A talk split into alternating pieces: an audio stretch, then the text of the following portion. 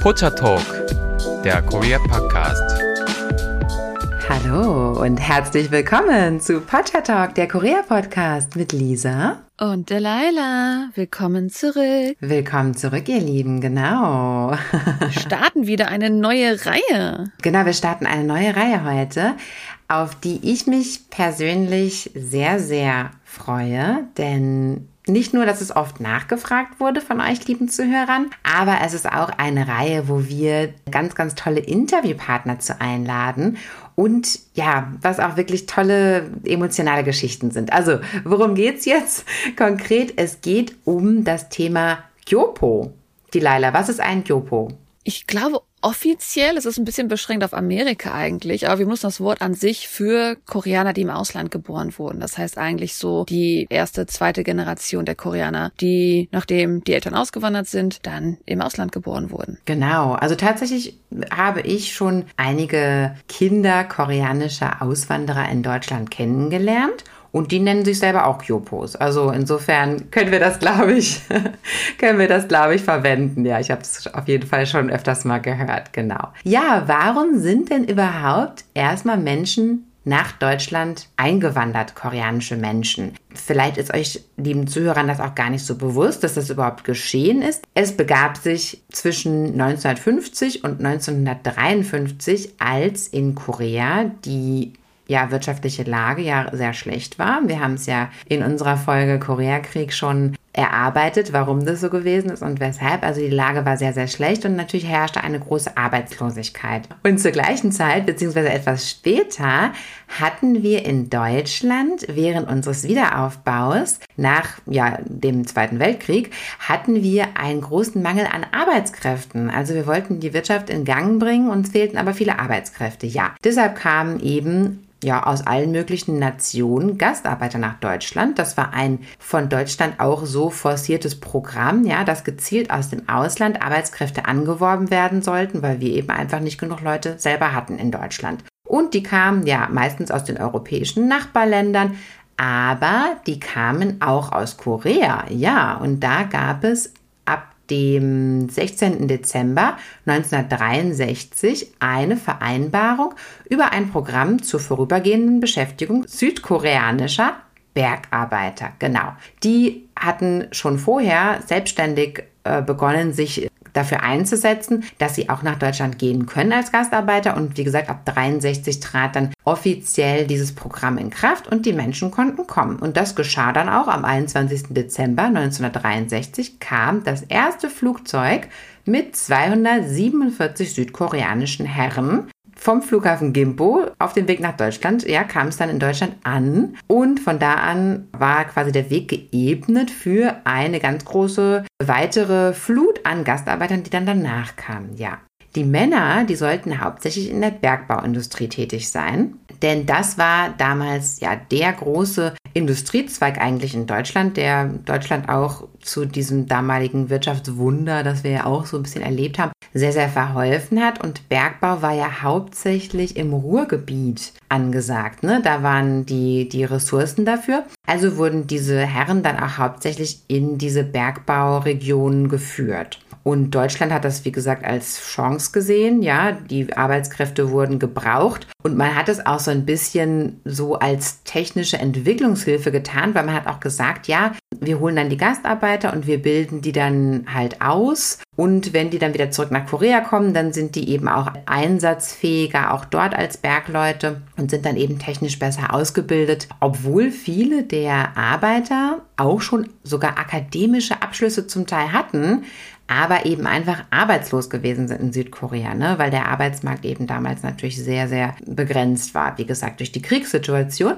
Es kamen aber auch viele Studenten, andere junge Leute, also das war ganz gemischtes Programm. Man musste eben nur gewisse körperliche Voraussetzungen haben, man musste zum Beispiel ein gewisses Gewicht haben, also man durfte nicht zu dünn sein sozusagen, ja, weil es war ja schon körperliche Arbeit und da hat man dann natürlich so ein bisschen drauf geachtet bei der Rekrutierung der Gastarbeiter, aber genau im Großen und Ganzen ergab das dann doch ein sehr gemischtes Programm. Und zwischen 1962 und 1977 kamen circa 10.000 Gastarbeiter mit südkoreanischer Nationalität nach Deutschland.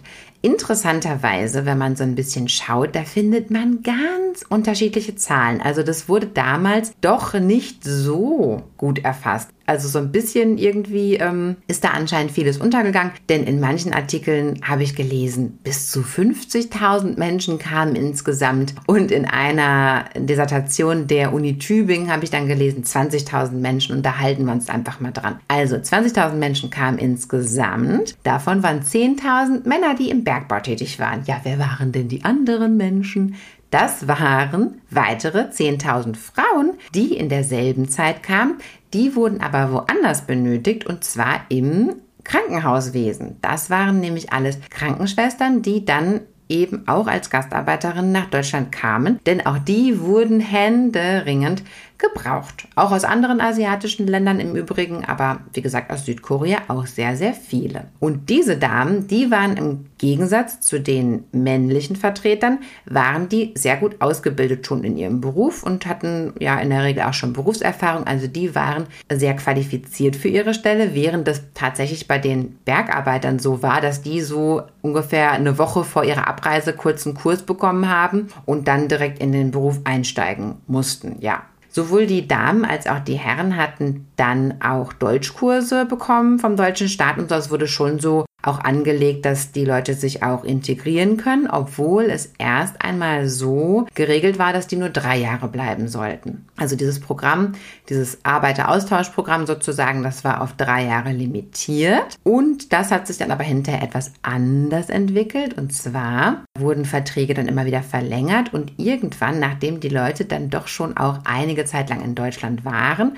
gab es ja diverse Aufbegehren jetzt nicht nur der koreanischen Gastarbeiter, sondern auch allen anderen Gastarbeitern, die dann halt auch gesagt haben, ja, also wir sind jetzt irgendwie schon ziemlich lange da und wir haben auch sogar schon Kinder hier vielleicht und so weiter und so fort wir möchten doch jetzt ganz gerne bleiben. Und das hat ja dann die deutsche Regierung auch irgendwann ermöglicht, als dann auch das Anwerben aus dem Ausland 1973 beendet worden ist. Und genau, die meisten Gastarbeiter sind dann danach geblieben. Also man geht davon aus, dass von den koreanischen Gastarbeitern damals 50 Prozent geblieben sind in hm. Deutschland. Ich hatte ja schon mal erwähnt bei, oh, ich weiß gar nicht, was war unsere Lieblingsorte oder sowas oder Sachen, die wir empfehlen würden, die wir cool finden. Diese Themenorte, die es in Korea gibt. Und diese ganzen Themen Themenorte sind eigentlich eher so Vergnügungsorte wie das französische Village. Das ist einfach nur so, ist ein bisschen märchenhaft. Aber es gibt in Korea, habe ich auch schon mal erwähnt, ein deutsches Village. Und zwar Namhae Dogilmao. Also das, das deutsche Village auf der Insel Namhae. Mhm. Und das ist relativ cool, weil das entstanden ist von diesen 50 Prozent, die wieder zurückgegangen sind nach Korea. Und da gab es einen Teil, der gesagt hat, uh, eigentlich vermisse ich unser Leben in Deutschland. Und die haben dann wirklich Materialien aus Deutschland nach Korea schicken lassen, wo sie dann wirklich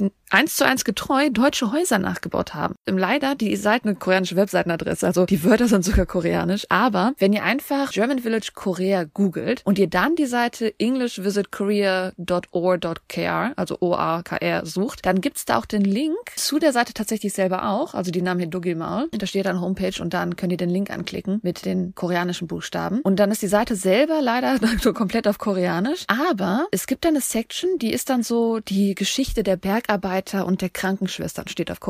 Und dann könnt ihr mal so ein paar auch die Bilder sehen, wie es einfach wirklich ein deutsches Dorf ist, mitten in Korea. Also wie die Häuser sind eins zu eins wie deutsche Häuser aussehen. Natürlich in der Flora, die natürlich absolut nicht das deutsche Bild entspricht, sondern richtig so, ja, die richtig südlichen Pflanzen und so.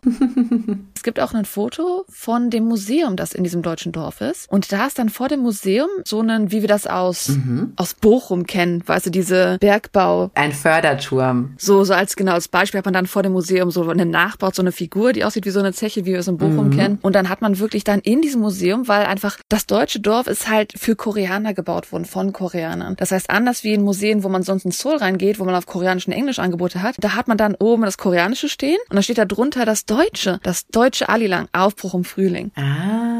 Also dieses Museum ist halt wirklich auf Koreanisch und Deutsch spezialisiert und zeigt wirklich Bilder von der Zeit, als diese Menschen als Bergarbeiter, als Krankenschwestern in Deutschland ausgebildet wurden. Und man hat so ein bisschen das Gefühl, ne, dass diese Leute halt wirklich so ihre Erinnerungen mit nach Korea zurück zurückgebracht haben, was ich relativ cool finde irgendwo, das einfach zu sehen. Wer nach Korea kommt, macht einfach mal einen Ausflug dahin. Ich finde das mega interessant zu sehen, was da eigentlich geschaffen wurde auf Namhae. Das ist auch mega interessant, ja. Und also ich finde es toll, ähm, dass jetzt in den Erfahrungsberichten, die ich so gelesen habe, also interessanterweise gibt es gar nicht so viele wirklich konkrete Aufzeichnungen über die Zeit, die Menschen, wie die gearbeitet haben. Es gibt eigentlich nur wirklich die Berichte der Menschen, also Interviews und so weiter.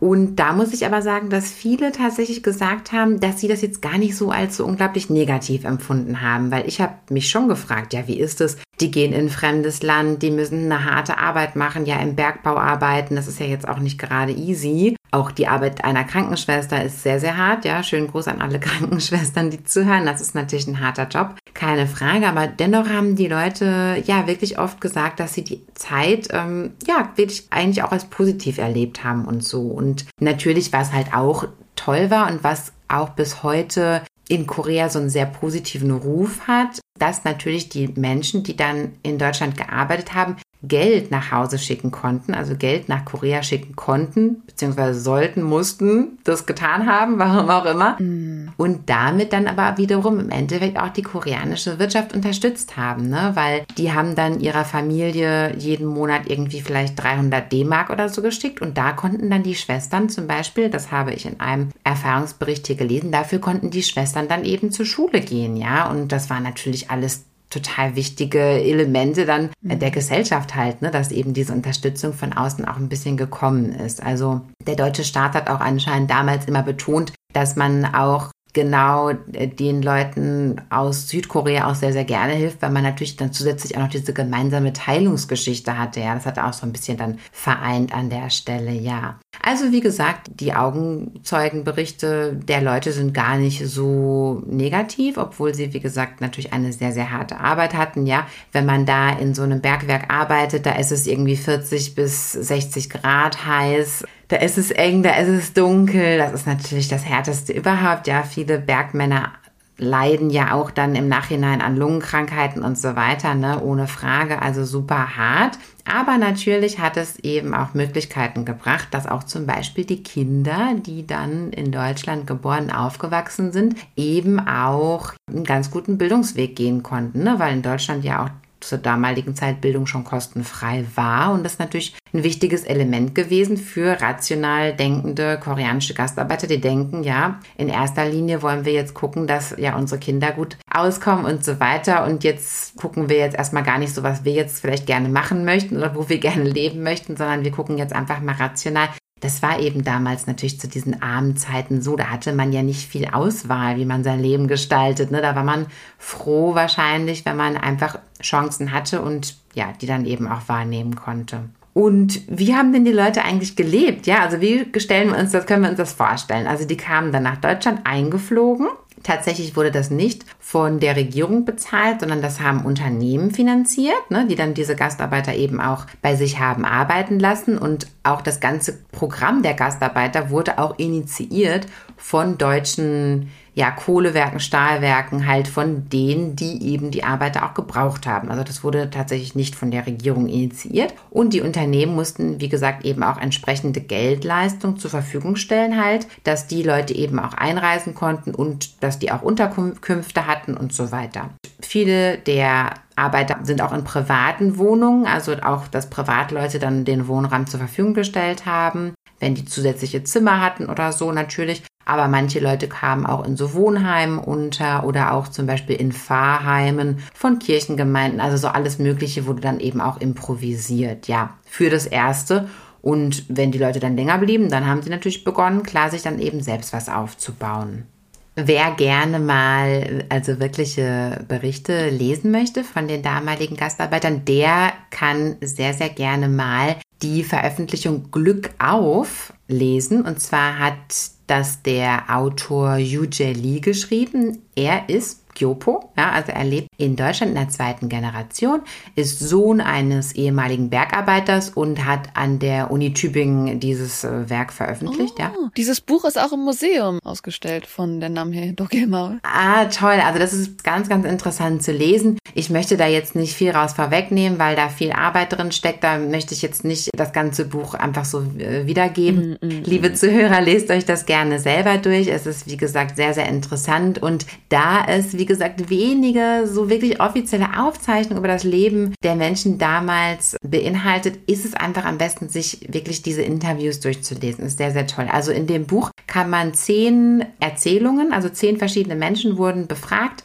und haben wirklich dann halt ihre, ja, die Motive ihrer Auswanderung. Also warum sind die persönlich ausgewandert, weil da stecken natürlich auch persönliche Geschichten dahinter, ja. Mhm. Zum Beispiel habe ich von einem gelesen, der hatte eben einfach Mutter und Vater im Krieg verloren und stand einfach ganz alleine da. Der hatte einfach ja gar keine Möglichkeit und gar keine andere Wahl, wie er sich jetzt verhalten soll. Er konnte in Korea keine Ausbildung genießen, keine richtige Schulbildung und zum Beispiel war das dann für ihn die einzige Chance, irgendwie halt noch was aus seinem Leben zu machen. Ne? Also da stecken natürlich dann auch wieder mhm. Schicksale dahinter, die überhaupt erstmal zu dieser Auswanderung motivieren. Also auch das ist total interessant. Natürlich, ja, wie haben die gelebt? Wie war die Arbeit im Bergbau im Detail? Wie haben die ihre Familie gegründet? Haben die Diskriminierung erlebt in Deutschland im Alltag. Also sehr, sehr interessant. Ja, lest euch das auf jeden Fall mal durch. Wir werden es natürlich im Blog verlinken. Und heute, kleiner Sprung, was hat sich denn daraus entwickelt aus dieser damaligen Gastarbeiterzeit? Also tatsächlich liegt dem Statistischen Bundesamt nicht die konkrete Zahl vor, wie viele koreanischstämmige Bürger in Deutschland leben. Man kann natürlich nur gucken, wer hat zum Beispiel einen koreanischen Pass. Das ist ja das Einzige, was man schauen kann. Alles andere wird ja nicht mehr erfasst. Sobald du ja zum Beispiel jetzt einen deutschen Pass hast, bist du ja Deutscher und dann weiß man ja auch nicht, was für eine ethnische Herkunft du hast. Das ist ja dann auch irrelevant ne, für uns. Mhm. Also kann man zum Beispiel nur gucken, wer hat denn einen koreanischen Pass? Wer ist denn koreanischer, südkoreanischer Staatsbürger in Deutschland? Und da haben wir 2018 36.000, über 36.000 Personen gezählt, die jetzt in Deutschland leben, noch mit südkoreanischem Pass. Die Tendenz ist aber steigend. Also zwischen 2011 und 2018 ist die Zuwanderungsrate von 4,6 Prozent auf 6,8 Prozent gestiegen. Also jährlich steigt trotzdem noch die Zuwanderungsrate halt auch noch zusätzlich von Südkoreanern, die jetzt erst noch nach Deutschland kommen. Also insgesamt sind es sehr, sehr viele Menschen und wie gesagt, damals waren es 20.000. Von denen gingen 50 Prozent wieder zurück, also 10.000 blieben. Und von denen haben sich natürlich, wie ihr euch denken könnt, einige vervielfältigt, um es mal so auszudrücken. Und daraus entstehen natürlich unsere heutigen Kyopos, wo es ja eigentlich auch in dieser Reihe drum gehen soll. Ja. Ich würde sagen, dass es sogar noch ein bisschen weiter geht, dass eigentlich diese ja? Bergarbeiter und die Krankenschwestern so der erste Schwung waren, natürlich, weil man da natürlich noch diese krasse wirtschaftliche Situation Situation hatte. Andererseits dann, als in Korea der Aufstieg kam, als Korea so eine richtige, der so einen Boom gemacht hat hin zu einer sehr starken Wirtschaft, dass da natürlich auch der Reiz war von anderen Ländern zu sagen, hey, lass uns doch mal Austausche machen, weil aktuell ist ja in Deutschland so, dass wir Ecken haben wie Frankfurt, Bonn, Düsseldorf, wo auch wirklich koreanische Firmen einen richtigen Stand aufgebaut haben und von dort aus nun auch wirklich regelmäßig Koreaner vielleicht zum Teilzeit zum Arbeiten kommen, aber auch manche Koreaner kommen und einfach dann in Deutschland bleiben. Ich denke, das ist auch so dieser zweite Sprung der Einwanderung, den wir jetzt sehen, wo auch schon die erste Generation von Kyopos raus entstanden ist. Ja, genau. Also tatsächlich eben Leute, die jetzt zum Beispiel hier vor ein paar Jahren eingewandert sind, die haben jetzt auch schon kleine junge Kyopos sozusagen. Also so sie denn in Deutschland bleiben. Genau so ist es. Denn natürlich ist es ja jetzt nicht erst seit kurzem so, dass wir ja in Deutschland einen großen Fachkräftemangel haben. Also dass wir ja auch aktive Einwanderungspolitik betreiben, wieder, weil wir natürlich abermals viele neue Mitarbeiter suchen und, wie du schon angedeutet hast, im Frankfurter Raum beziehungsweise im Rhein-Main-Gebiet generell haben wir ja auch unheimlich viele südkoreanische Unternehmen. Ne? Wir haben Kia Motors, Hyundai, Samsung, wir haben LG, die SK Group, mhm. Daewoo, also und das sind nur die großen. Ja? Also wir haben auch ganz, ganz viele kleinere koreanische Unternehmen noch, genau. Mhm. Und deshalb gibt es auch wieder eine große Einwanderungswelle. Ja, also Tendenz steigend, wie gesagt. In den letzten zehn Jahren ist sie um zwei Prozent nochmal gestiegen. Also Deutschland ist nach wie vor ein sehr beliebtes Land für südkoreanisch stämmige Menschen, um halt auszuwandern. Genau. Und in dieser Reihe möchten wir jetzt aber noch einen Schritt weitergehen und möchten gerne mal mit diesen Jopos, mit diesen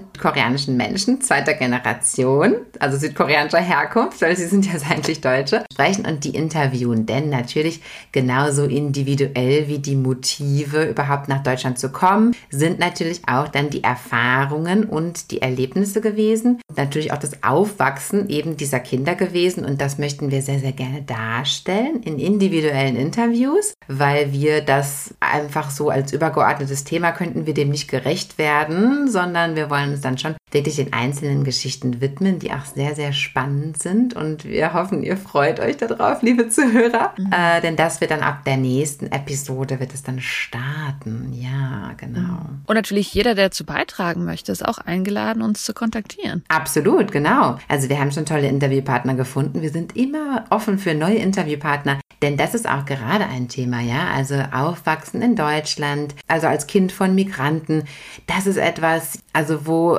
wir uns schlecht reinversetzen können, wo sich sicher auch viele Zuhörer schlecht reinversetzen können, die das selber nicht erlebt haben. Und es bedeutet uns ganz, ganz, ganz viel, das so wirklich darstellen zu können, ja, wie, wie ihr es halt empfunden habt, ihr als Betroffene. Also es ist wirklich sehr, sehr, ein sehr, sehr interessantes Thema. Und ja, genau, wir würden uns freuen, wenn sich da noch mehr Betroffene melden, natürlich. Das wäre schön. Und das war die Einführung heute. Und äh, ja, genau, alles andere wird dann, wie gesagt, in tollen Interviews folgen. Mm, genau, mehr Insights. Wie gesagt, wir haben erstmal nur die allgemeinen Quellen einsehen können. Und ich habe ja selber auch nur das deutsche Village in dem Sinne gesehen. Ich denke, es ist so interessant, wirklich hautnah zu erfahren, zu erleben, was andere Leute ja berichten können. Kontaktiert uns gerne unter podchatalk@gmail.com oder aber schaut auf unserem Instagram-Account vorbei, auf unserem YouTube-Channel oder auf unserer Website porchatalk.de. Dann habt noch einen schönen Morgen, einen schönen Mittag, einen schönen Abend. Tschüssi. Tschüss, Anjang.